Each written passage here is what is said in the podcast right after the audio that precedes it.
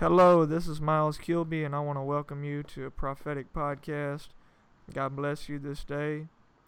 I trust you're doing well, and I have with me today a very good friend of mine, is Prophet Vaughn Clark, and uh, we've just been praying and speaking for a moment here uh, before we actually went live and started recording, and um, there's just a flow of the Holy Spirit, and uh, so I just want to turn it over uh, right away to Brother Vaughn and uh, what is sharing.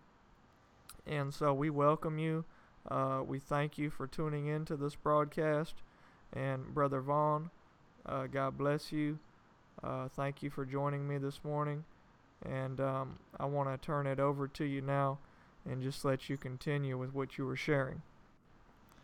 Well, you know, it's good to be here, Miles, and I, I appreciate the opportunity uh, to be with you and to share with the with the folks listening.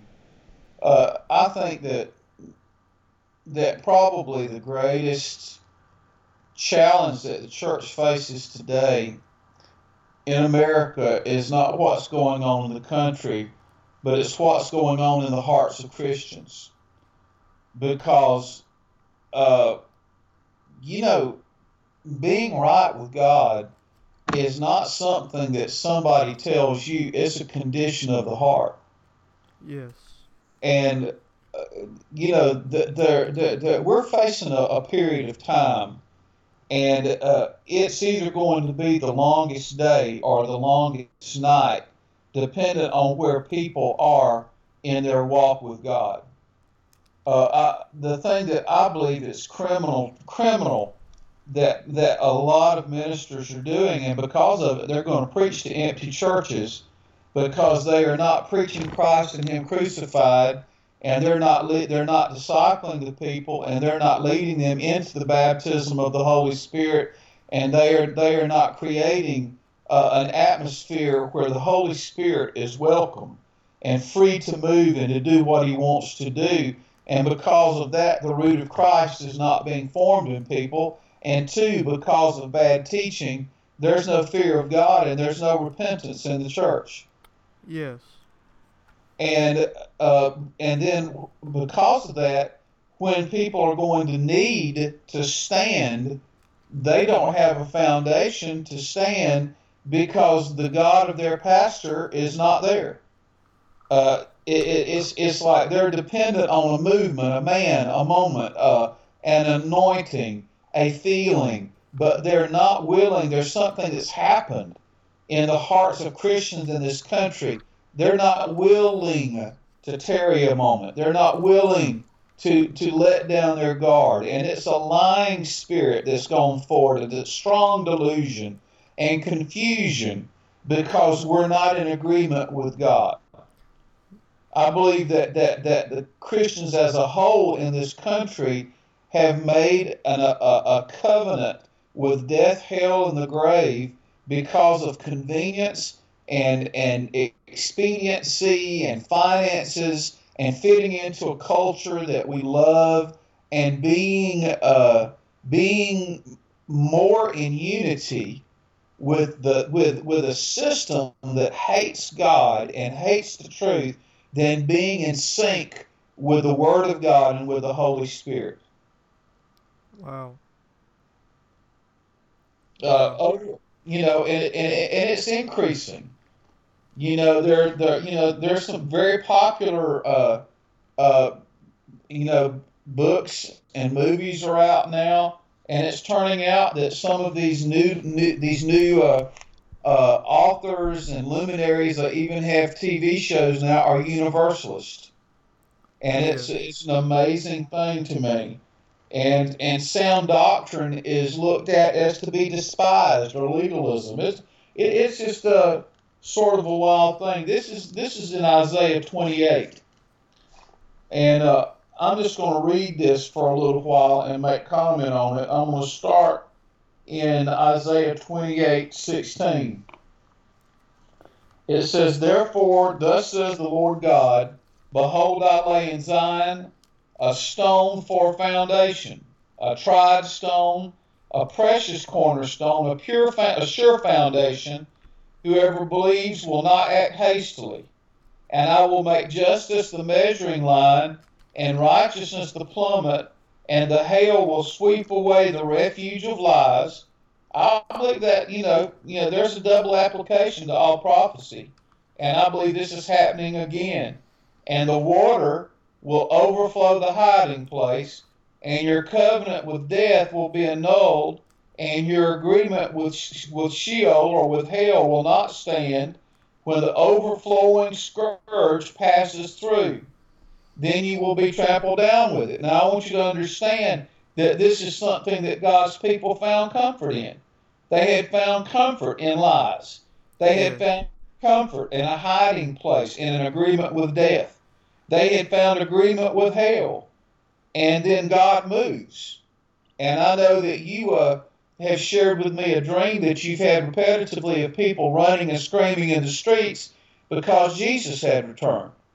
Yeah. Well, I believe the Holy Spirit is bringing the glory of God back to the church. And a lot of people, if they're not careful, are going to turn away yeah. because they do, will not want God meddling in, in their lives. You know, when I open up the Word, it very often it's not a comfort to me when I first pick it up. It's a mirror to me. That's right. And it exposes things in my heart that I need to take before God and ask God to forgive me for and change. You know, I've, I've been, you know, I've been offended my whole life. You know, I'm, I'm always mad at somebody about something, and I have to give that to God. You know, I haven't acted right a lot. You know, I, you know, sometimes I have wrong thinking. Sometimes I'm just stubborn and rebellious. But you know, I don't need to go la la land into the presence of God and and and get under and then you know get under condemnation because I'm being dealt with by the Holy Spirit and I need to go ahead and let him have his way with me because I know he wants to do me good. Yes. And I, I don't believe that we ever come into the manifested presence of God without being dealt with by God on one arena or another. You know, there's been lots of times, lots of times that I thought I was just doing fine, and and God would bring up something that you know. I mean, like uh, most recently, I was about to take communion, and God just brought up uh, someone in my heart that I needed to I needed to extend forgive. I need to forgive. Yeah, and sure. uh, I, I honestly think that people have taken vows that they're going to have the life that they want, regardless of whether, what God has to say about it, and then get mad at Him if He doesn't make it work. Mm. Now, I want you to look what happens here in verse 20 when God moves and when God's people have made their covenant with death and hell and the grave and lies. See, we've made a covenant in this country with, uh, with, with killing unborn children. And there's a lot of church people that will stand up and fight you and tell you that it's not that's not an issue, that's private. And that and that getting uh and getting all the money that they want and they need is the most important thing. And they'll fight you. Yes. But uh, you know, God God sees that differently. Yes, sir. There, there are people that support uh, policies that are virulently anti-Christian and do all that it can they can to turn little children uh, to hell away from God. And people who go to church stand up and, and defend that. Well, they've made a covenant with death, hell, and the grave. And I've been telling people for years, and they get mad at me. I said, How can you ask God to deliver your family from death when you are in agreement with death? Mm. How can you? How can you ask God to deliver your generations from perversion and wickedness when you're in agreement with it? Right. How can you ask God to pay your debts and prosper you when you're in agreement with bankruptcy? You know, it's just and, and we're and they look at me and go, Well, you're cursing me. I'm going like, No, no, no. You don't understand that you are not in agreement with God. Well, you can't tell me that. Well, this is what the Bible says. Right. And then and then look what happens when we're in that confusion. And I do believe it's a strong delusion yes, sir. because there are people standing on television telling people that they don't have to get right with God. And basically, it's coming down to the fact that you don't have to receive Jesus That's right. to be saved. And it says in verse 20, For the bed is too short to stretch out on, and the covering so narrow that one cannot wrap himself on it. You know, I've been in traveling ministry for a long time, and a lot of people say they've got an extra room for the for for you know guest room, but they put the worst mattress in the house in it, and and it it'll be cold, and the bed hurts your your back, and and the the covers won't cover you. And so the whole night long, you're trying to keep either your feet or your head, you know, your head covered. Well, that's what happens when this confusion is on people and they're trying to, they think they're seeking God, but they're not in agreement with God. Wow. And they're forever, they're, they're, the bed's too short, they're not comfortable, and the cover won't cover them. In the middle of that, now see, let me tell you, see, because that's a form of judgment. And see, I'm telling you that revival is coming. But but see, when it comes to God's people, people that that that that have the truth before them all the time and who choose not to listen, there's going to have to be some shaking in them. yes. Because other than that, when God moves, it's entertainment. Oh my, let's go see what God is doing in this city. Let's go see what God is doing in that city. Let's go hear brother so and so. He prophesies. Let's go hear brother over here. He has miracles. All that's good. But people literally, it's like if they have the money, it's like they're going from one vacation spot to another. Right. And then in their local churches, they'll come in and instead of them humbling themselves before the Lord, they're going to be angry if the same things are not taking place there when they're not doing anything to make it happen. They'll go somewhere else and watch somebody else burn. Mm. Wow. And they'll enjoy the fire, but they don't want to get too close to it. Then look what happens. In verse 21, it says, For the Lord will rise up at Mount Perazim, and he will be angry as, as, as in the valley of Gibeon. That's when God just did wild things to show the world that it was him. That's when he rose up and he fought for his people.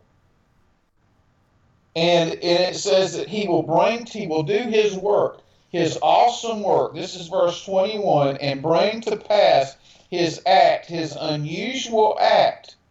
Now therefore do not be mockers, lest your bonds be made strong. For I have heard from the Lord God of hosts a destruction determined even upon the whole earth. There's a lot of shaking that's going to take place, Miles. Yes. There's a lot of things that none of us are going to be comfortable with that are going to take place. You know, people, I don't know what Bible people read, but but but before the second coming, when Jesus touches, you know, his feet touch the Mount of Olives, uh, the, the, the whole topography of the world will be completely radically changed. None of the Yeah. continents will look the same. Everything is going to be shaken. What we're experiencing right now with our weather, it's not global warming, but it is climate change because the sin of this world is grieving the creation and the earth has become drunken and is reeling back and forth on her axis. And that is a scientific fact that's being that's being uh, covered up, and that's why the weather is so insane. It's not it, it's not glo- it's not global warming, but the, the there's no longer a stable orbit Yes. You know, on the earth, and we're going from one side, one, you know, we're, we're being moved around in ways that we never have before. And so I want you, I want you to look here what it says too. It says, "Give ear and hear my voice; listen and hear my speech." Does the plowman keep plowing all day to sow? What he's saying, he's about to tell people who said, "You want to sow and you want to receive a harvest from me, but because you're in rebellion to me, you don't even know how to farm anymore. Wow. Does he keep turning the soil and breaking the clods? When he has leveled its surface, does he not blow, sow the black cumin? Now, uh, where I'm wrong is I need to study these different crops. But what he's saying, he said, you plant certain harvests a certain way. The Yeah. barley, the wheat, you plant the wheat in rows, the barley in its appointed place, and the spelt in its place. For he instructs him in right judgment, and God teaches him.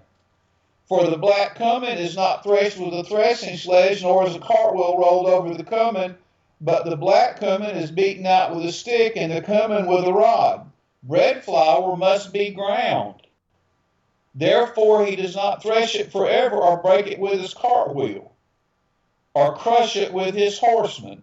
This also comes from the Lord of hosts, who is wonderful in, in counsel and excellent in guidance. God's saying, here's all these people that say they love me and they serve me. They've got an agreement with death, hell, and the grave. They're not going to be happy when I move and when I, my, my, my river moves to wash away all this death and darkness, and it's going to be a terror to them. They're, they're laying on a bed where nothing works in their life. Nothing, nothing, nothing works. And he said, then I'm going to do work like I do, like I, only I can do. Said, I'm about to show the world who I am. And he said, don't be mockers. And he said, and get things right with me so you can learn how to walk with me and receive a harvest again in your life. Wow. Does that make sense to you? Yes. Yes, sir. Yes, sir. It surely does. And um, you know, my footnotes here in my Bible it says verse 21 at Mount Perazim that that's where uh well in the valley of Gibeon is where the sun stood still. Yes, sir. And And um, that can be that can be proven. Yes. And um, where God was showing himself strong, he was showing he was doing radical radical things. What we would consider to be radical. And I believe that's that even in the days that we're coming into that we're going to see radical things. You know, I believe that even we're going to see the dead raised in America. We're going to see God do some radical things to shake the core of people, to shake them out of their uh, their darkness, out of their wickedness, out of their complacency, um, out of their unbelief, because there is such a religious spirit that is a veil over people's eyes in America that keeps them away from believing the supernatural and in the supernatural God and what He's doing and how the Holy Spirit moves. And that's one thing is that the Holy Spirit, when He moves, He always moves in a certain, He always moves with purpose, on purpose, and for a purpose, and in a certain direction. And if you don't know how to discern the move of the Holy Spirit and what God is doing, Or if you don't want it. or if you don't want it, exactly. It- know, listen, uh, I, I lack discernment about a lot of things, Miles, and I'll go into a service and God's doing something, and I have to submit myself to the Holy Spirit to discern yes, what's going on. that's exactly right. Otherwise, I'm going to sit in there like a knot on a log and be bored when when God's ready. He's just boiling with miracles, or boiling with repentance and deliverance, or boiling with a pressing word that that that that's not some cookie cutter sermon. Yes. Yes. That's very true. And what you said is that uh, you're exactly right because there are a lot of people in America and in Western society that do not want the power of God because it reveals and exposes it embarrassed cuts deep. by it. and and it it you cannot submit and surrender to the power and presence of God without it changing you. When you submit to it, change is inevitable. You have to change. Change auto is guaranteed to take place when you surrender to God. and, and you give yourself to Him, and you repent, and that that's part of the act uh, of the process that takes place when we do repent, is that God comes to us, and, and He He delivers us, and He cleanses us, and He washes us, and He sets us free, because we've given our heart back to Him, and we've come back to our first love. And you know, I think also when it's what it says, I'll never forget this. I was asking God to deal with my heart, and um, the Lord spoke a scripture to me out of the book of Hosea, in Hosea, I believe it's twelve, um, to break up your fallow ground. Yes, sir. And now, at that time, I had never read that before, but the Holy Ghost spoke it to me, and then I went and found it in the scripture. And that's the thing is God is saying, you know, break up your fallow ground. You know, allow me to come and break up that hardness off of your heart again. And um you know, people have to realize that they have a part to play in repentance. You know, It's something that you have to ask for. It's a gift. yes. Sometimes it just happens, but you have to be open to it. But it is a it is a grace gift from God, and you have to desire change and ask God to work it in you. Yes. And, and it's And to, and this is one thing also is that one thing that God is revealing about his nature and his character is his goodness. And it is the goodness of God that leads us to repentance. And so God reveals his goodness to us through his love. He draws us. You know, I have loved you with an everlasting love, and with loving kindness I have drawn you. He draws us with his loving kindness. He draws us in with his goodness. He says, Come to, you know, he invites us to come.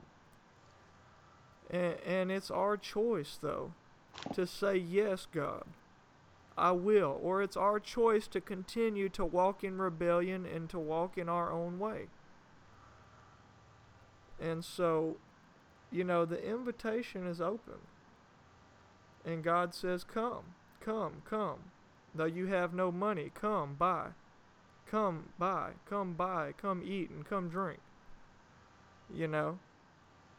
And um, people have to desire and want change. And it's all about the stream that we're drinking from. You know, many people are drinking from from a poisoned well. And, and, and you know, there's a river that's flowing down from heaven that God is saying, you know, come drink of this. And um, it's really up to us. And, you know, much of everything with God is conditional on our response to God the, and the, to His Word. you, you want me to tell you what the very essence of the problem is? And I'm just going to make it plain is that Jesus Christ is a stumbling block. Yes. And there is one name under heaven by which men must be saved. And God did not send him to condemn the world, but to save the world. And but the condemnation is that God has sent the light and men reject the light because they love the darkness rather than the light because their deeds are evil. Yes. It it is a sad day in America when people can choose to walk in rebellion because it is socially acceptable for them to hate someone. Wow. Okay, or I mean, and, and I, I'm just I'm just getting real. I have I have been on on on on in counseling with pregnant women before, and I would tell them not to abort their children, and they would get angry at me and go, You can't tell me not to do that. I said, I'm telling you that you don't think this will work out if you keep this child, but it will. And I said, And if the man that has gotten you pregnant does not want his own child, he does not love you, and you need to get away from them. And I, am not just talking one.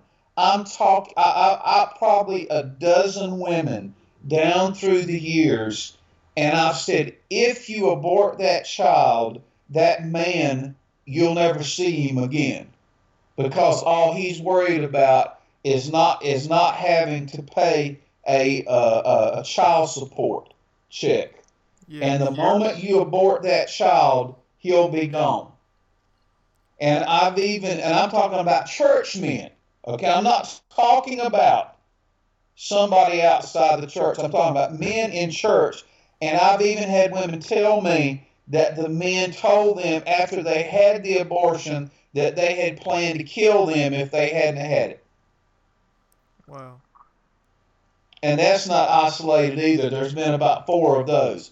I'm telling you that there is a special kind of insanity that has come on the church, and that people sit in church and want God's blessing, but are, uh, it, it, it's just it's, it's incredible. It's just incredible. I could say a lot of other things here, you know, that would that that would make people highly angry, but but it's the truth is is that the Jesus that is presented to us, and God loves us, and He's merciful, and He's gracious, and we've all sinned and fallen short, and we all do stupid things.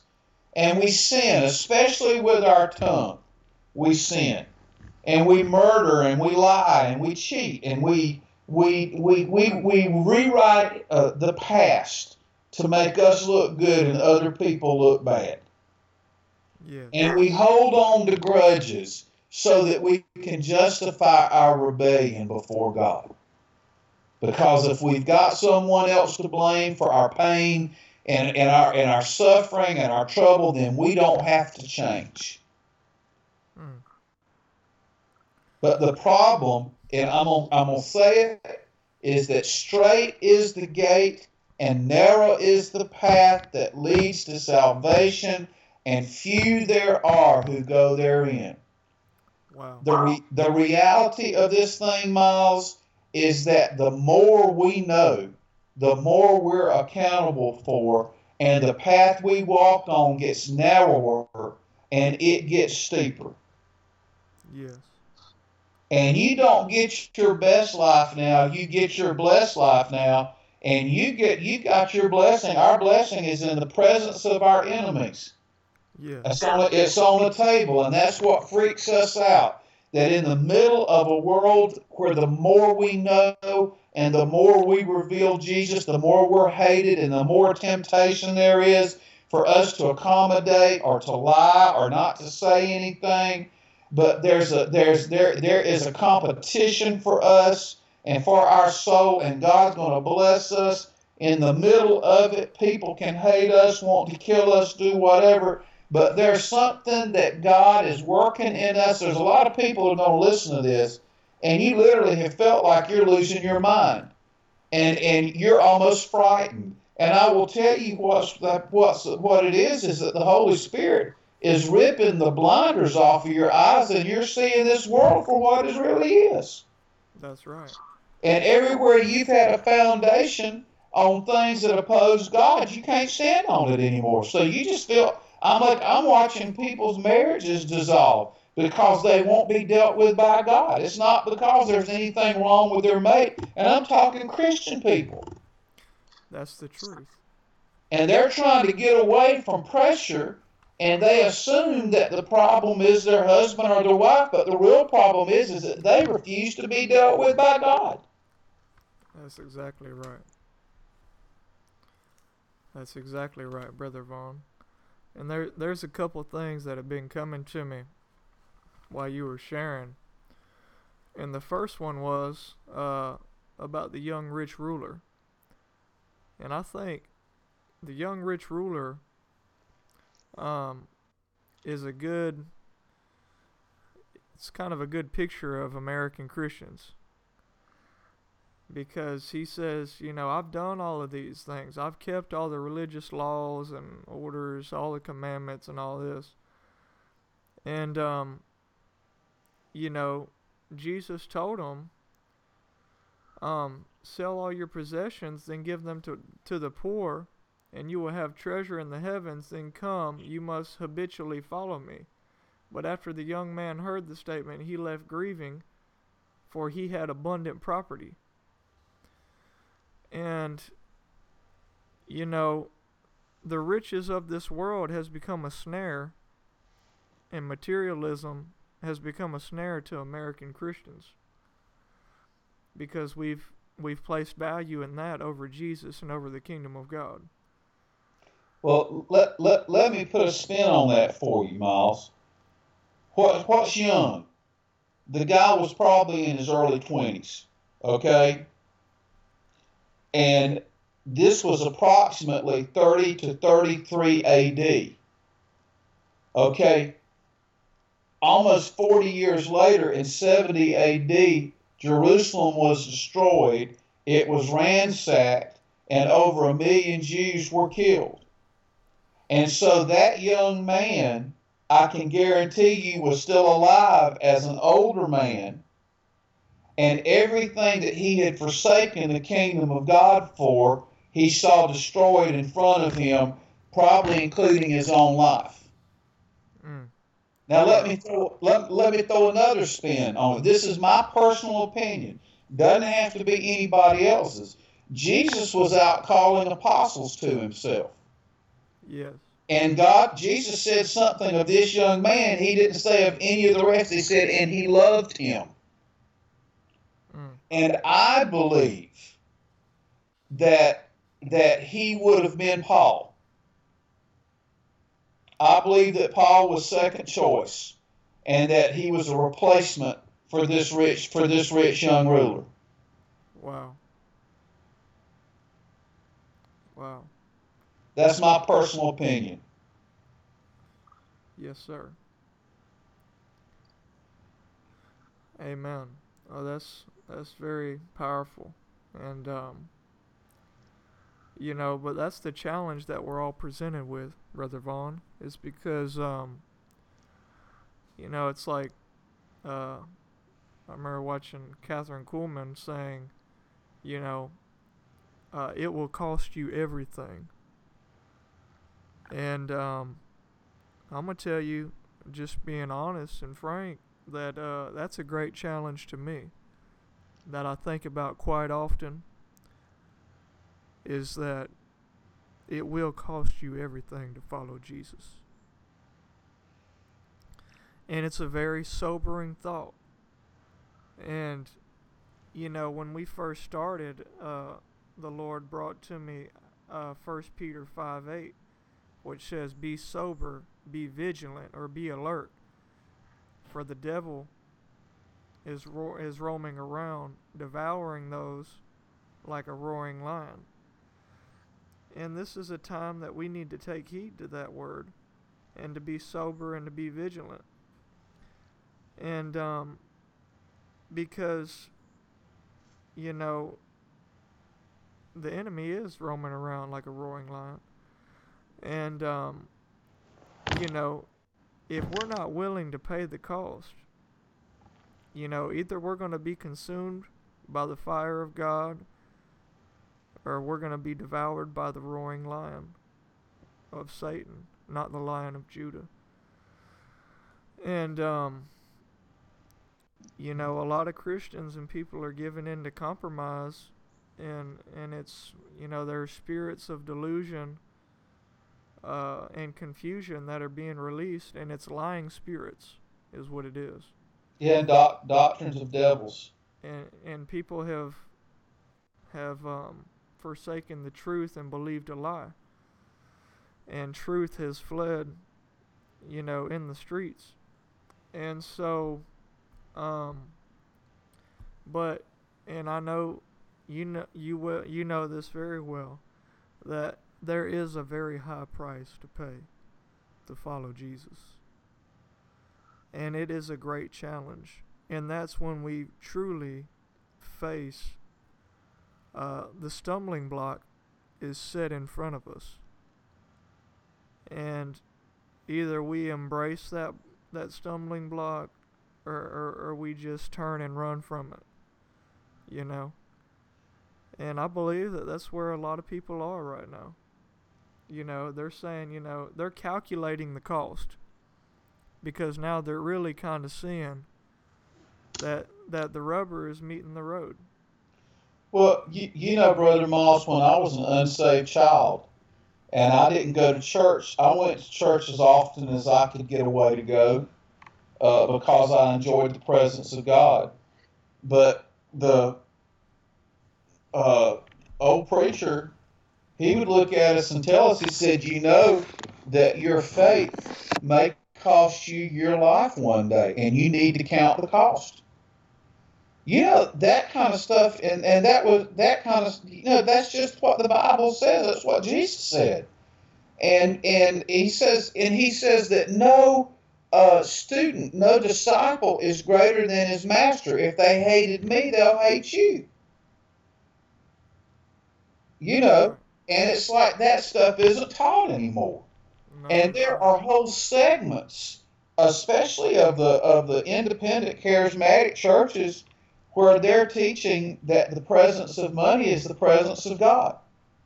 That's right. Well, what what what, what do you what do you what do you who are you preaching to when among a lot of our young people, crime is an accepted economy now? Mm. And doing and, and stealing from other people and even doing harm to other people is an accepted economy. And you're then you're telling people that money is the presence of God. Well, it is the presence of, of a God, is the God of this world, but the reality is that God's to take care of us, and I do believe He wants to prosper us. And then on the other end of this, Miles, you've got a, a Roman Catholic doctrine uh, concerning the end times has invaded the church, and it's been a very subtle thing.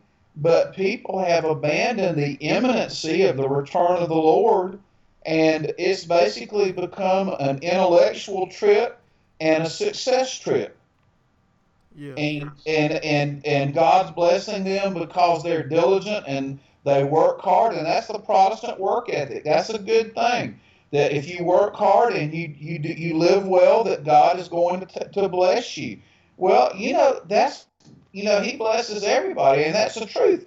But you need to understand that that's not a replacement for the absolute dependence that we have on God, and that does not override His promises. It, doesn't is you know it doesn't put the control of things in man's hand.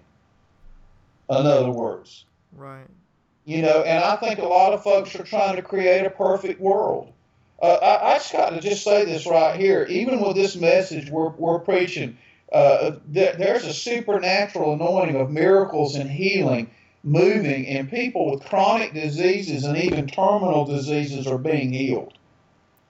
People whose bones have, have, have started to come apart, God's putting them back together again. And there are homes that where, where, where love and grace have been displaced with bitterness and argument and vexation and, and people that have been bound for generations with all manner of, of mental issues and, and generational sins and familiar spirits. There's an anointing of deliverance that's flowing now. Thank you, Jesus. Hallelujah. You know, this sounds like a hard message, but I'm here to tell you that, that God's going to move, and He's moving now. And Jesus is going to be glorified, and many are going to come to Him, but many are going to leave. Yes.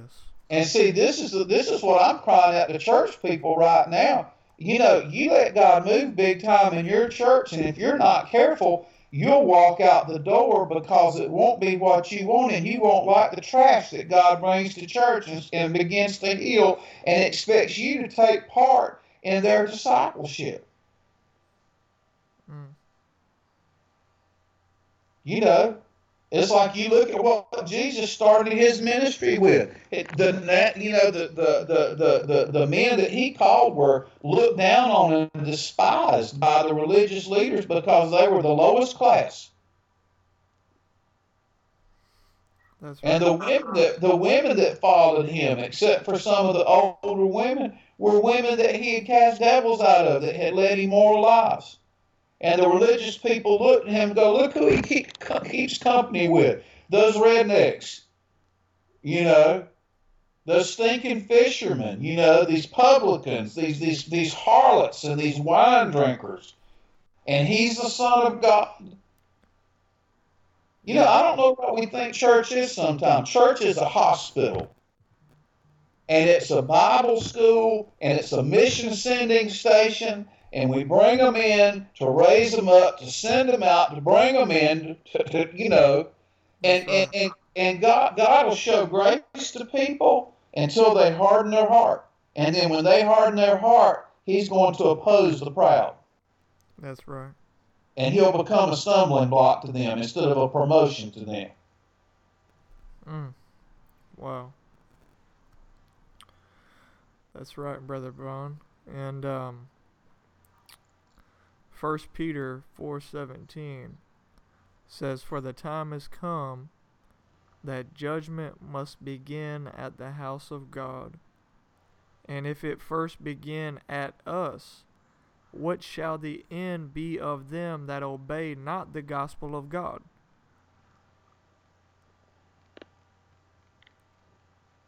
Okay. Yep. For the time has come that judgment must begin at the house of God. And so And it's happening. it is happening, and that's let- where the separation takes place. Let, let, let me tell you something, Miles. This country threw God out legally in 1962 when they took the Bible and prayer out of the public schools. And they've, they've turned three generations of school children over to hell. Okay? This world threw the church out. They'd already thrown God out. That this world threw the church out. The Supreme Court threw the church out in 2015. And how many times have you seen women with with men they weren't that the men weren't worthy of them, but that the women would crawl in the mud begging that abusive, worthless man to come back to them again, to take them back again. And that's what the church is doing right now, crawling in the mud, begging this wicked world that hates Jesus to take them back again Mm. Wow. instead of standing up and going, I belong to someone better than this. Amen. I'm part of I'm part of a different world now. I was captive. But I'm I'm taking my heart down out of the willow tree and I'm going to begin to sing the songs of Zion again and I'm going back I'm I'm going from Babylon back to Jerusalem again. Yes. Yes. But there's still Christians working diligently to hide the truth so they can be accepted by this world and to receive money from this world. That's right. Wow. I just, I think you just hit the nail on the head, brother. Well, it's hard. It's harlotry. Yes, sir. You know, I mean, goodness gracious alive, we're more interested in favor with the priest of Baal, the priest and the priestesses of Baal. You know, and it, it's like I, I, I, I, I'm not trying to be cruel when I say this, but I watch people with international ministries on TV. They don't call people to repentance. They're not telling people to, to run from from darkness they're telling people how that you know how they can be just just just to rest and be blessed and all. And I believe there's a rest for the people of God and a Sabbath rest for the people of God, but it's on a firm foundation. Yes. You know, they, you want- they don't see- preach. Uh, they don't preach the whole counsel of God, No. And that's And see, and see, and see, if we're not careful, we're going to get trapped in the wilderness because of unbelief. Yes. And we're gonna and, and see. I believe and see. Just just just just just hear me. There's a big difference between being ignorant and being stubborn. That's right. And then there are people that are ignorantly stubborn. You know, they're standing on what they believe is right and they're deceived, and God's going to open that up. But let me tell you the folks who are in danger. It's the people who know the truth and don't care, and they're manipulating the people of God to get what they want out of them. And they're feeding, you know, they, and they know what the truth is. See, see, this is why there was such a heavy judgment on the Pharisees is because those jokers, and there was only about 6,000 6, of them, they had the entire Old Testament uh, memorized and they knew who Jesus was. Yes. But they didn't want to receive him because they would have lost their money. That's right. You know, it's And interesting see, you I'm- say see, that I'm- because and- even even one of the Pharisees, you know that the that he prophesied about Jesus.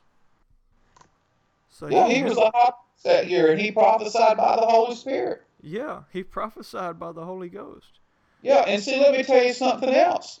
It's like these dignified Pentecostal and charismatics that are ashamed of the Holy Spirit now, and they don't want the Holy Spirit to move, and they want, you know, they don't want people to be embarrassed. My God, do they even read the Bible?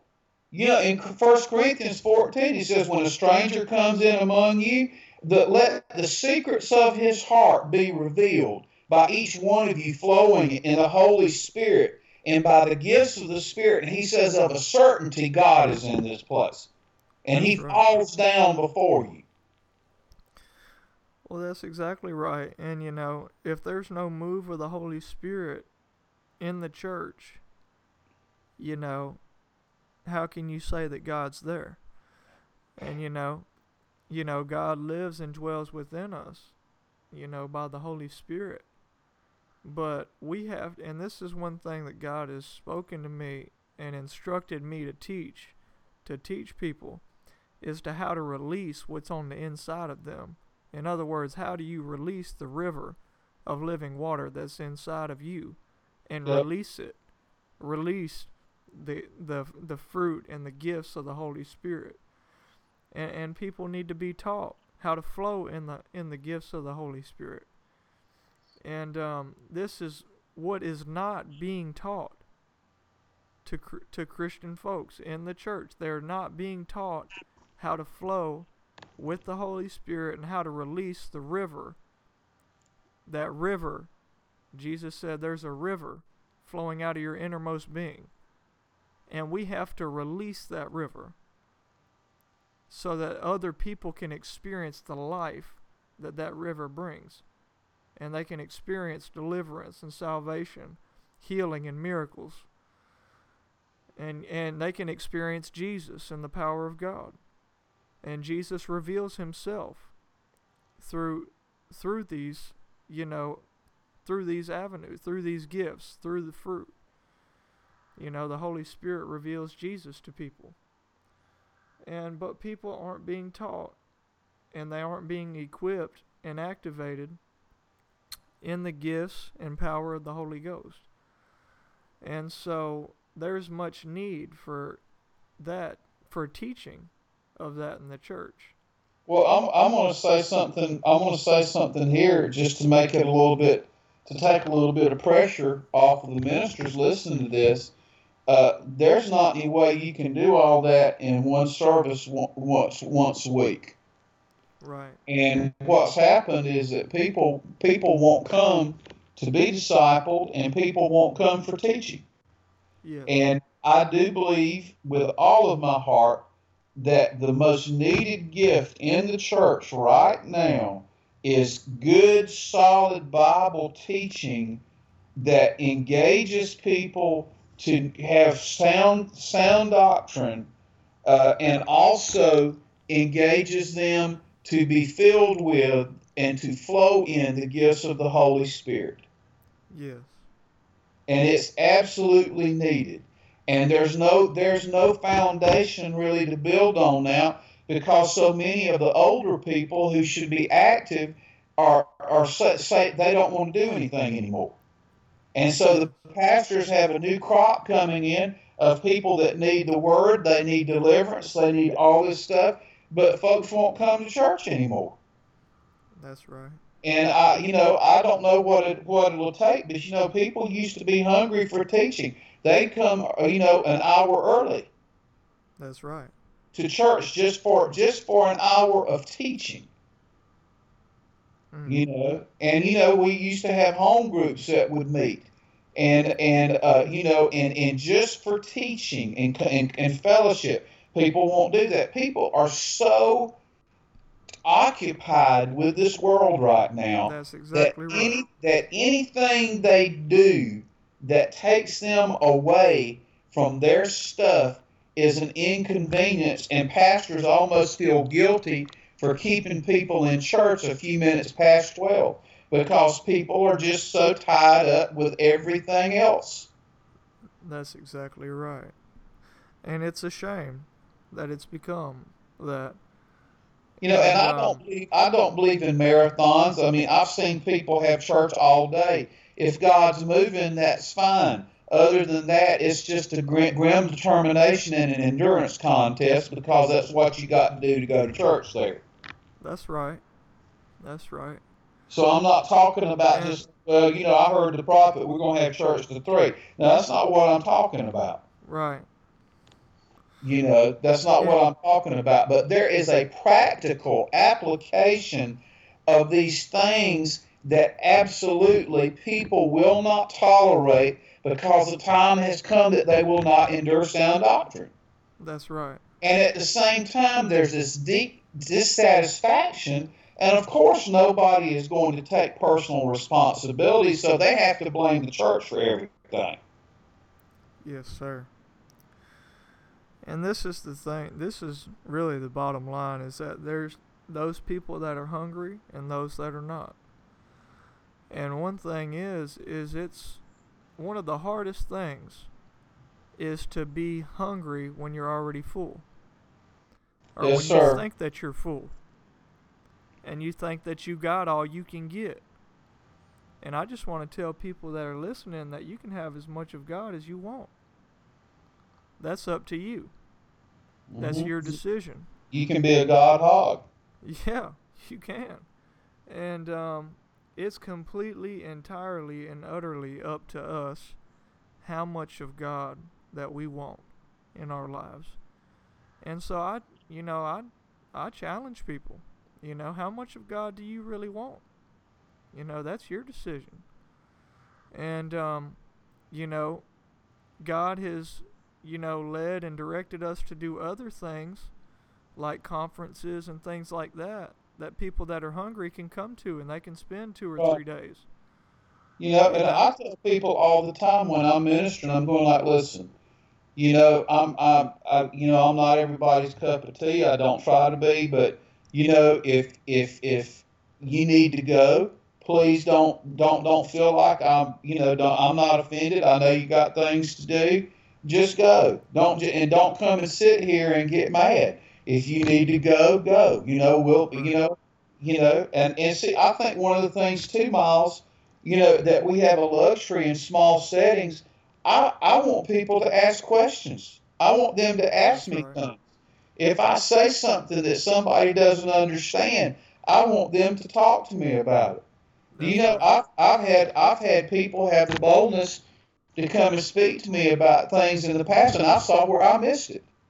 That's right. And I, I said, thank you. I said, goodness gracious, thank you so much. I didn't see that. And you know, I, it's it's like I, I don't know what's happened, but the, the the and of course you know you can't have an open forum when you're preaching, but also at the same time with small groups, people have the have the opportunity to express their gifts and and to flow in the Holy Spirit, and it's it's it's really how people who have a ministry callings learn how to govern and how everybody gets discernment, you know, and if somebody makes a mistake, you know, you don't you don't go hunting for deer with anti-tank artillery, but you know, you try to encourage people on, you know, on how to how to get it right. But uh, I, I, you know, there's there's something, there's an altar that we're being called to Miles, and it's not going to be a pleasant thing because we all want the visitation of God, we say, but this visitation is going to be the undoing of everything in us that opposes God. That's right. And it's going to be, it's going to be, uh, uh, if you've never had your heart broke by the Holy Spirit before, and it's not going to be dredging the devil dredging up stuff from the past and causing you condemnation, but it's when we're stricken by the holiness of God and we know that God, that we've got to change and God's doing a work in us. Dear God, I remember people mocking when that laughing, holy laughter hit the whole world. And God said, You're going to see a move of repentance much stronger than this laughter. And He said, Just as people cried, uh, excuse me, laughed for days on end and, and, and, and, and couldn't leave the church and couldn't, couldn't function, he said, You're going to see people weeping and travailing and crying out in my presence for days on end. Wow. And I've seen it happen before. And it wasn't the devil and it wasn't condemnation. It was the Holy Spirit Himself coming in in the glory of God, impacting people and people seeing Him. Wow. Just like just like Isaiah saw him in the temple yeah. You see, when you see God for the and, and that was the first time he was a prophet. That was the first time he'd ever really seen God like that. And he said, "Oh, woe is me! Wow. For I'm a man of unclean lips, and I dwell in the midst of a people of unclean lips, and I have seen God." He was scared he was going to die. Yeah. That's right. You know, and then the angel took fire. And I listen, I know what people are going to say. Oh, this is Old Testament. I don't have to listen to this. You know, you're not you're not doing anything but preaching condemnation. I get so tired of that. You know, goodness gracious alive. We just absolutely think that because Jesus came, it's a la la land, and anytime anybody says anything to confront anything in us, that needs to change, then they're trying to overbear us with the law and to make us, you know, and to make us feel guilty.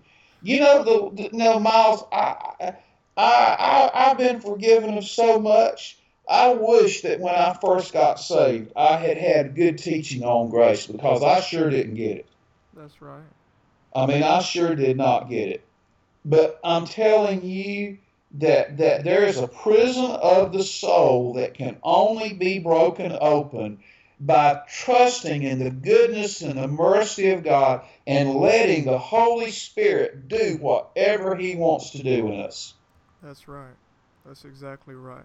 And that's the only place healing is. My God, the things that people go through, you know, just the horrible things that they have to face in life.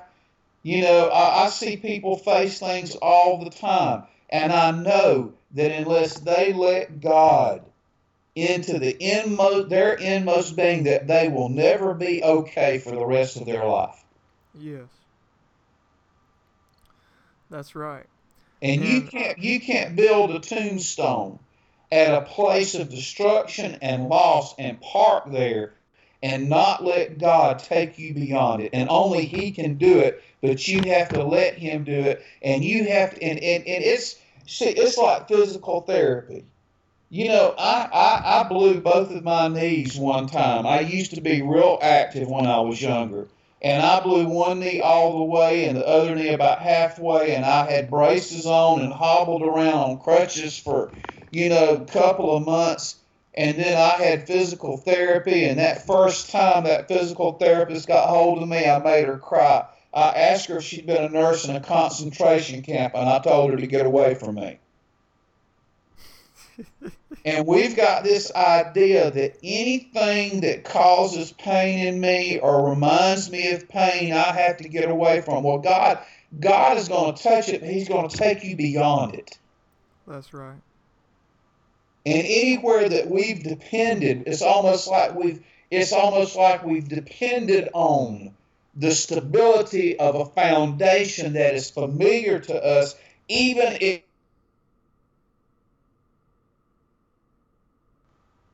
we're afraid to even let God be our Father and take us beyond that. Yes, that's right. And you know, he chastens those that he loves. He disciplines us that We're talking because about he loves us. some harsh thing. You know, Well, you know, people um and this is one thing the you know, the Holy Spirit revealed to me and you know, coming back to judgment begins at the house of God is that even the judgment of God many times can be out of the love of God. oh, I got saved. That's God- how I got saved. Miles, that's And so when we hear judgment, when we hear judgment, we autom- automatically associate it or we have a negative connotation of that in our minds because we don't have a revelation. People don't teach judgment in the church anymore and what the Mm-mm. judgment of God is. And now there is judgment that comes in wrath, but that's not for the people of God. And people need to understand this that the judgment of God that comes on the church is not the same judgment of God that's going to come on this earth for those that have opposed God and that are, are, are against Him. well, I can give you give you a, a real example of that. It's the difference between your parents beating your tail, you know, because you you were disobedient, and then them turning around and shooting a thief That's right. That was trying to break in the house and kill everybody. Yes. There's a big difference. There is a very big difference, and we don't understand that. We need to understand that it's very important. Because when it says the judgment begins at the house of God, judgment, the scripture says right here, for the time is come. And I, I'm saying the time is now as well. The time is now come. The time is now that judgment must begin at the house of God. Now, God has to deal with us first before we expect Him, you know. Yeah, we point the finger at the people in the world and go, God, they're such, you know, they're such pigs. They, you know, they do this, they do that, they do the other. They they don't know the difference between their right hand and their left hand. For the most of them, they're like the people in Nineveh. Yes. And then we're sitting there like like Jonah, and we want God, we want fire to fall from heaven and to burn them up. And then God, they repent, and we get mad. And you know, and he and God and God said to Jonah, He says, "Don't." He said, "You're mad at me because I showed mercy to all these people that don't know. They don't even know what right and wrong is." Yes. And see, the, the, what you're talking about right here is that the church has got to reveal Jesus to the world, and evidently we're not going to do it unless we have some pressure put on us. That's right. Well, this is the thing. I, I'm going to share this real quick. And I, the Lord gave me a vision last week while we were worshiping. And what I saw in the Spirit, I've seen this before. But God showed me two large syringes. And on one of them it said prayer. And on another one it said evangelism. And and what the Holy Ghost was speaking to me, see, the Lord has, you know, told me that this year I would teach a lot on prayer and calling people back to prayer and the importance of prayer and being in the secret place. And I've been preaching that since the beginning of this year. And so, um, you know, we don't, if we're not in prayer, if we're not in the secret place with God, we don't know God. Because that's where Jesus reveals himself to us. That's where Jesus transforms us and changes us. That's where Jesus anoints us. And it's in spending time with him and it's in communicating with him. And you know, Christians need to study the life of Jesus and how he lived and how he spent his time and how much time that he spent in prayer and with the Father because he's our, our, our primary example. And so, you know, the boldness of God, the boldness, the Holy Spirit releases boldness on us to be a witness and a martyr, a martyr, even to a witness to the point of martyrdom. Well, that's what it said. That's what Jesus told them. That's what he told them. Tarry so- until power comes on you to be martyrions. Yes, that's what he said. And so w- the boldness come is the Holy Spirit releases that boldness. It's like that syringe, God injecting it into us, and you know they go hand in hand, because Jesus didn't do anything without prayer. And people have to understand that. And you and I can't either. That's why Paul said, pray without ceasing because you receive re- revelation, direction, and the Holy Spirit guides you when you continually pray. Okay, people have to come back. People don't go to prayer meetings anymore. People Mm-mm. don't want to pray anymore. And I'm talking about basic stuff. You want to talk about basic doctrine, you know, Mm-mm. other than who Jesus is and what he's accomplished. But, you know, why don't you why don't we talk about, you know, you need to pray and you need to read the word of God. Now, that's very basic. And so, you know, the boldness is the Holy Spirit releases boldness on us only when we spend time with God and when we communicate with God, when we pray. And and you know, if we're going to be a witness and show this world Jesus, you know, we're going to have to pray and be in the presence of God. You know, just imagine if Jesus what this is why people don't know is because they don't study the life of Jesus anymore. They don't want to be like Jesus. And you know, i i- it's I guess we don't read the gospel or something and we don't teach it. We don't hear it preached. But the church has to come back. Prayer is the generator of power in our life.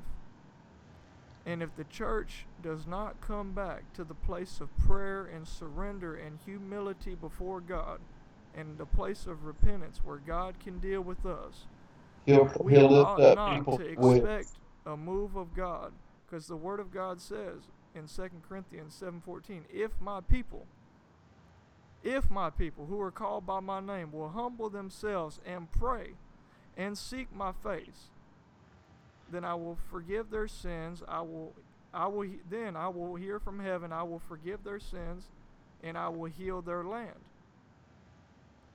And so it's time for us to come back to that place and to allow God to inject us with the spirit of prayer and to and with the and and release you know an anointing for evangelism on us that we would do the work of an evangelist. Because the time is short and there is a great harvest to reach. And we are living in that day. You know we must work while it is day for the night is coming. And so this is an urgent call. And this is a call for the people of God to heed the voice of the prophets and what the prophets of Oh. God are speaking, and to It'll heed be- the word of God, and to hearken unto the Lord, and to obey the voice of God. It's going to be a completely different world by this fall, Miles. I believe that. I And I'm that. I'm just tell I'm telling you, and I've been telling young people in churches. I said you better get right with God. We're going to war, and a draft is going to be instated, and you mm-hmm. better be you better get right with God. You know, it's gonna be it's gonna be a diff, it's gonna be a different world. You know, and I, I, I told people before the last election, Miles, I said I don't care which one is elected, whether it's Hillary Clinton or whether it's Donald Trump. I said whoever is elected is gonna have to rule this country with an iron fist to hold it together and to defend it from you know for, to, to to defend it uh, on on the global level and uh, and people don't get it. They think that they the, the, the games that the devil plays with people's minds. And you see, what you're talking about is personal accountability before. God. That's right. You know, it's like it's you know, it's like I. A lot of ministry doesn't worry me because I can't follow people around and make them do right. And if they do wrong, I'm I'm going to be there to help them. But you know, if if they don't get enough of God to be ruled internally, by the Holy Spirit and the Word of God, there's not much I can do for them. Amen. That's right. I mean, I can try, you know. I mean, seriously, you know, it's like I have a lot of mercy for people, you know, and it, the Bible says whoever's obtained mercy to show mercy. I mean, I've, I've obtained mercy from God. I've got lots of mercy for people. Amen. But, uh, but you know, this is the deal, and I don't want this to sound the wrong way, but a lot of preachers give all their time to squeaky wheels, and they don't disciple the folks that want everything God has to give them and they spend all their time chasing after people that make a lot of noise. That's right. That's right. And I'm not saying they're to abandon the squeaky wheels, but they just need to look at, you know, they need to look at who's around them and what's around them, you know, and give, give a, you know, if somebody, if somebody just wants a, a, a, a few tablespoons of cereal, you give that to them. And if somebody wants all the ammunition you've got, you give that to them. That's right. You know, but don't not feed the ones that are hungry, trying to satisfy the ones that aren't. Amen. That's right. Jesus said, "Feed my sheep." Yep. And um. And, and I and see, I, I I'm not trying to dominate this, but I, I'll tell all the preachers out there, you know, Christians in this country some of them are going to give their lives for the gospel, and you're doing wrong by not preparing them to stand. All uh, you're doing wrong. We're doing wrong by not preparing all Christians to stand in the day of adversity. That's right.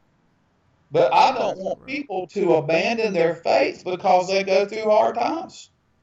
That's exactly right. You know, and if somebody hates you enough to want to kill you, then that means that they really hate Jesus. That's right. That's exactly right. Well, you know, um, I want to just say this is that, um, you know, the way in the way that church is going to be conducted in America is being completely changed right now, and people don't know it, but it it is changing, and um, I believe that we're gonna that that it's going to be led back to going more into to home groups and to houses. I, I do too. In smaller groups and smaller settings, and that's where real discipleship is going to take place. Because uh, the traditional denominations in America are not, or have become irrelevant. Um, and, and you know, the the big the bigger churches, people don't want programs. I'm asking God to show me how to reach young people in the next generation. Because they do not well, for one, the older generation is not interested in discipling them and not interested in them, and the younger folks really don't care about submitting to them. And it's a real problem. And I'm telling you, things are drastically changing in the church and how church is done. And right before our very eyes. And, you know, the traditional ways of doing things is is no longer relevant. Well, it's going the way of the dodo. Yep. And now, not, the message has not changed, but the method has.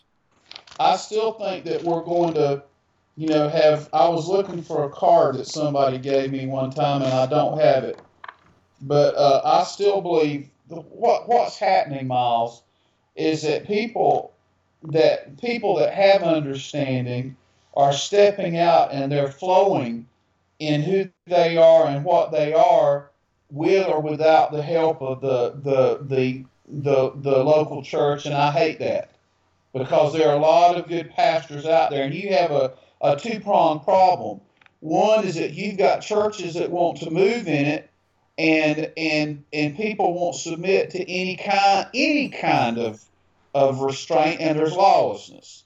And then the other thing is you've got people that are happy with status quo, and they really don't try to do anything to promote people in what they've got. And so it's it, it's really it really is a vicious cycle. And in the middle of it, God's got a plan and he's going to do he's going to do what he's got to do. But we've got to have the presence of God, and that's what.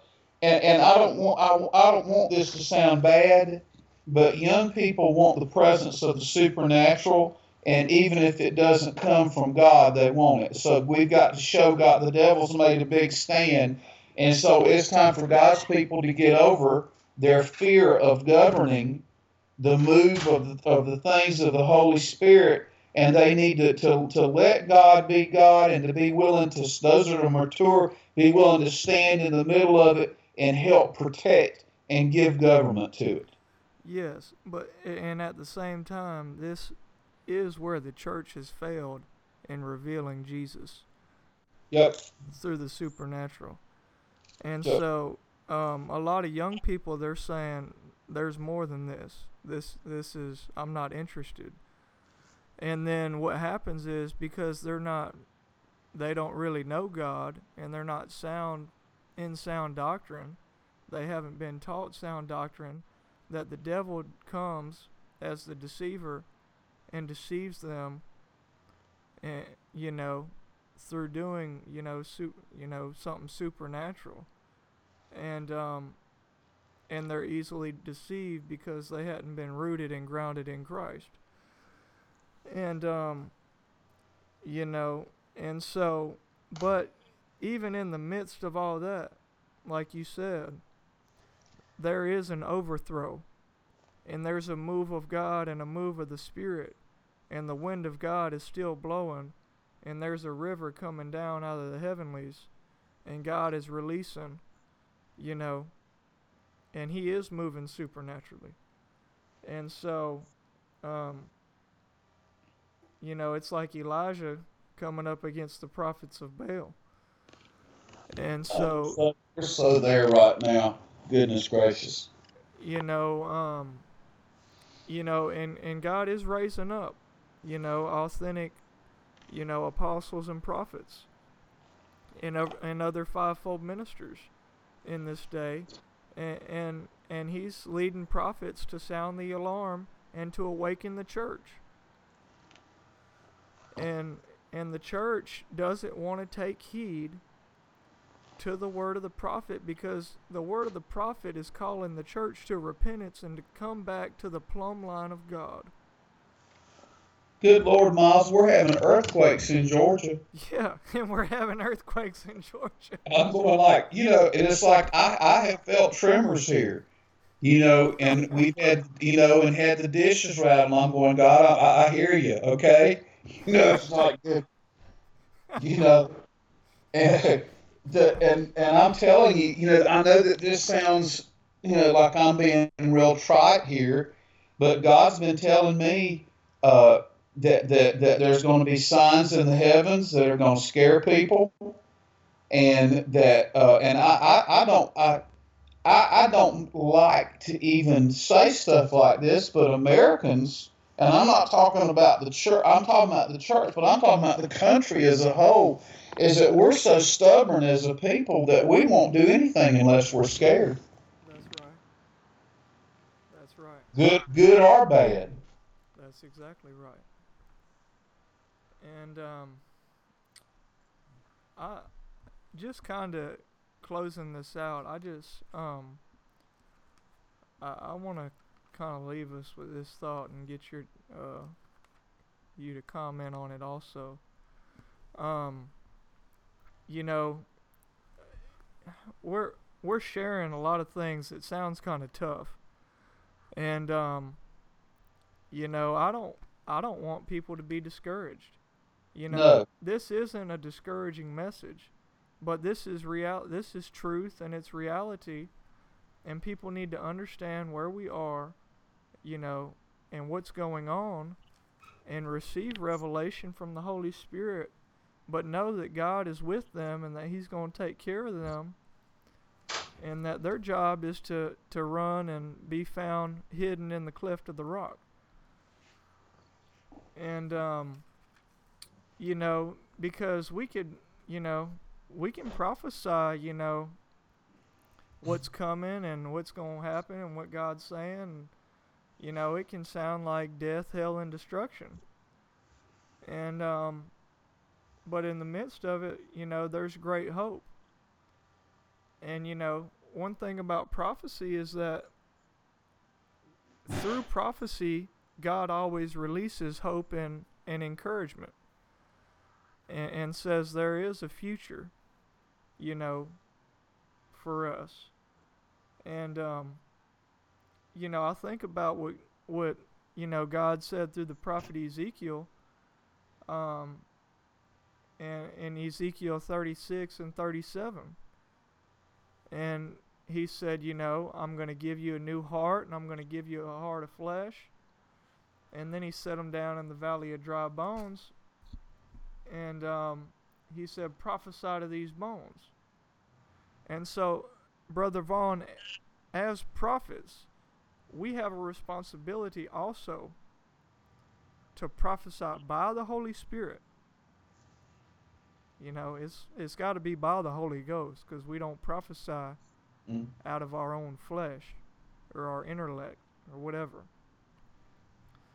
And um, but he said, he said, so I prophesied and I was commanded, and as I prophesied that there was a noise, and behold, a shaking. And the bones came together, bone to its bones. And when I looked, lo, the sinews and the flesh, and and God was moving. And then then he said to me, prophesy to the wind.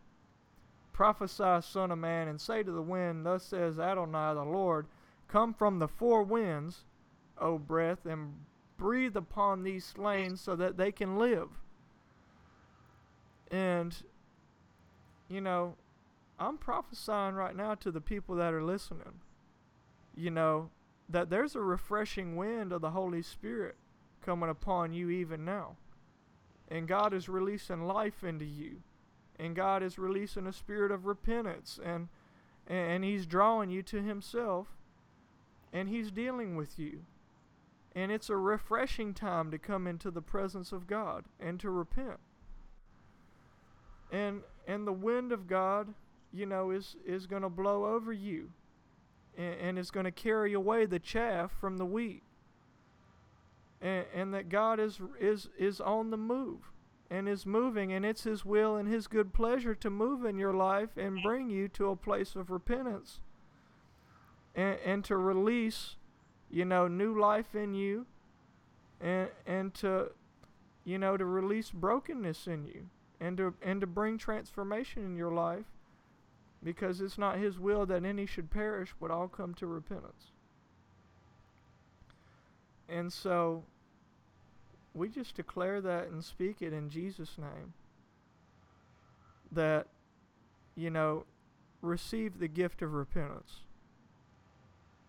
You know, and be refreshed in the presence of God this day. And repent of your sins and allow God to, to wash you and to cleanse you with the blood of Jesus. And um, Jesus Christ is your blessed hope. He's our blessed hope. And that there's hope in Him right now.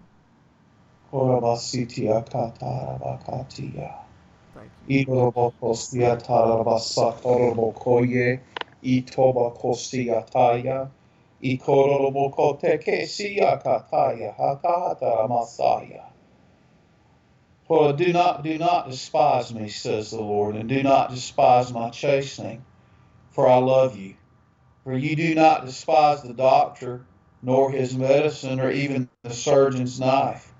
And do you think that, that, that I will not show mercy, and I will not bring healing, and I will not take out that which that, that which kills and destroys and poisons, and that I will not bring health and healing and wholeness to you, and that you will rejoice? in the land of the living because of my hand upon you. And you will look back and say, Oh, Father, I wish I had understood. I wish I had not been distracted. And I wish that I, I wish I wish that I had, had had let you do this sooner. For I say that these are the days of separation away from that which destroys unto me, and I give life and blessing, and, and I am your eternal uh, reward.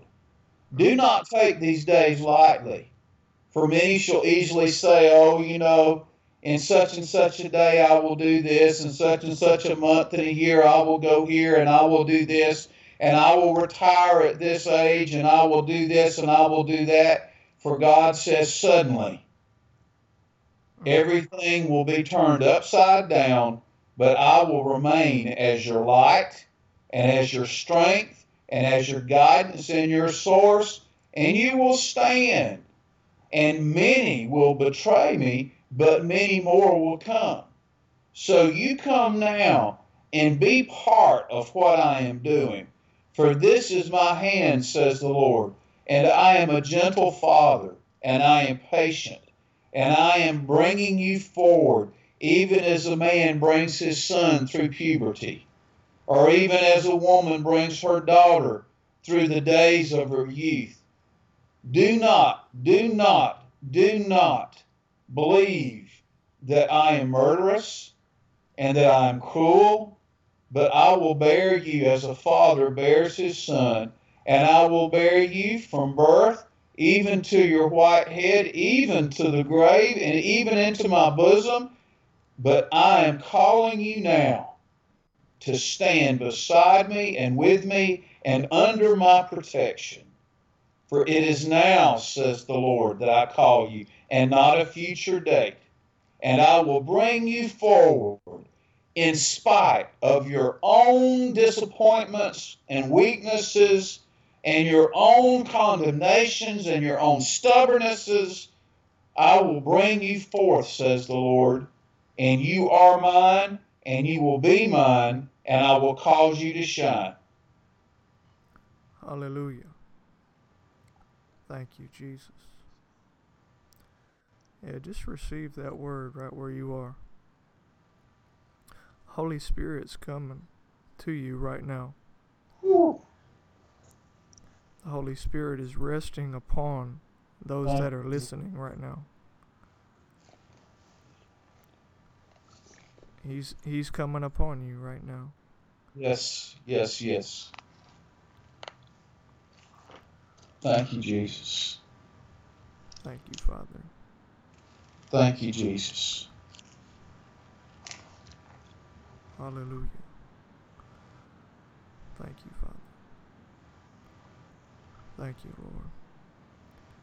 Lord, we acknowledge your presence. And Lord, we we uh, we embrace your word right now. We embrace your word that you released. And we say yes. We will surrender. We will stand. We will come up under your authority, under your leadership, and under your guidance. We thank you that you're a good Father, and that it is your will and your good pleasure to take care of us. And we thank you. Thank you, Jesus. Thank you. Thank you, Jesus. Hallelujah. Wow, that was very that was powerful. It was long. I hope we didn't wear folks out. Amen. Uh, it was wonderful. Very powerful. Uh, much needed and much shared. And um, you know, I just want to thank thank everyone uh, that tuned in to listen to this. Uh, Share it with those that you feel led to share it with. And uh, pray about who you share it with. Pray about who you would share this message with. And pray before you share it. And uh, you know, one thing that I've seen the enemy try to to to to uh, work on Christians is is uh, sabotage and backlash. And um, you know, we just break that right now in Jesus' name Amen. off of everyone listening. Thank you, Jesus. That every snare is broken in Jesus' name, and we take authority over it right now. And every landmine that the enemy has tried to set, uh, we uh, we uh, we we just we just call the the uh, the ammunition diffused, the blasting cap, the thing that would set it off, Lord God. We call that we we just call that uh, every trap de- dead, all the ammunition absolutely useless in Jesus' name. yes. Yes. Miles, I just want, I, I, I've got this on my heart, and I just got to say this. A few years ago, you know, it was determined that I had uh, really serious back problems from childhood injuries, and I put myself in the hands of a, a non surgical specialist that was the third strongest man in the world. And I put myself in a very vulnerable position. And if he had made one wrong move, I would have been paralyzed from the neck down. Because there was there was there was pressure on my spinal cord.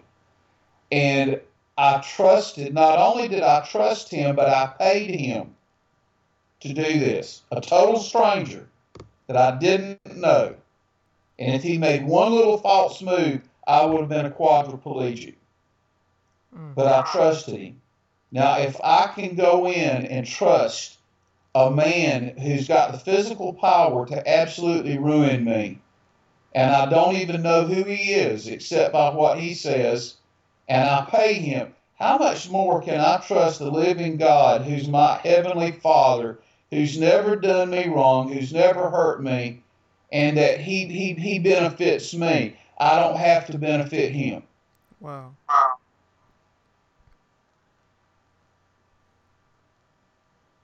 Mm. That's right. That's right.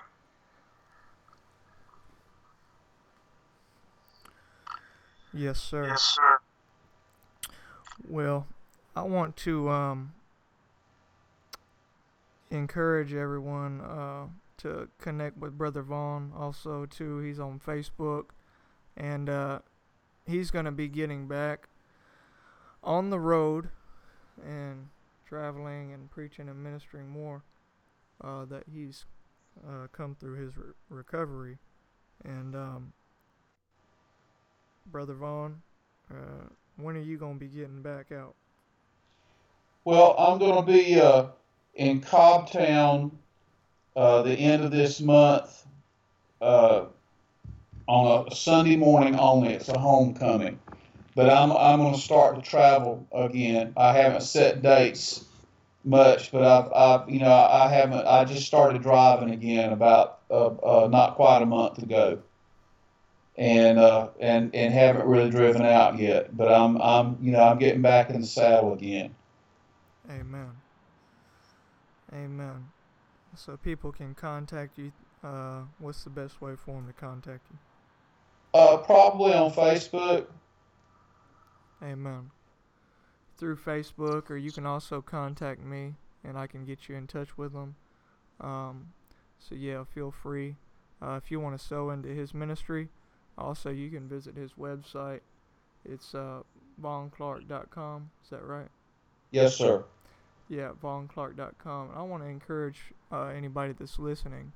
Uh, pray about it. God puts you puts it on your heart uh, to sow an offering uh, to Brother Vaughn. He hasn't been traveling for for how long now? How long has it been? Since before Christmas. Yeah, since before Christmas time. So, you know, about five five months, going on six months, and um, so, uh, you know, ask the Lord, uh, what you what He would have you sow an offering, uh, to Brother Vaughn for, and uh, just be led by the Holy Spirit. So um, we want to bless him, and uh, Brother Vaughn, we do thank you for your time today. Uh, I want to thank you, and uh, thank you for blessing us uh, with what you allowed the Lord uh, to share through you. Uh, I greatly appreciate it. And uh, for now, we're going to sign off. And I want to thank everyone for listening again. God bless you.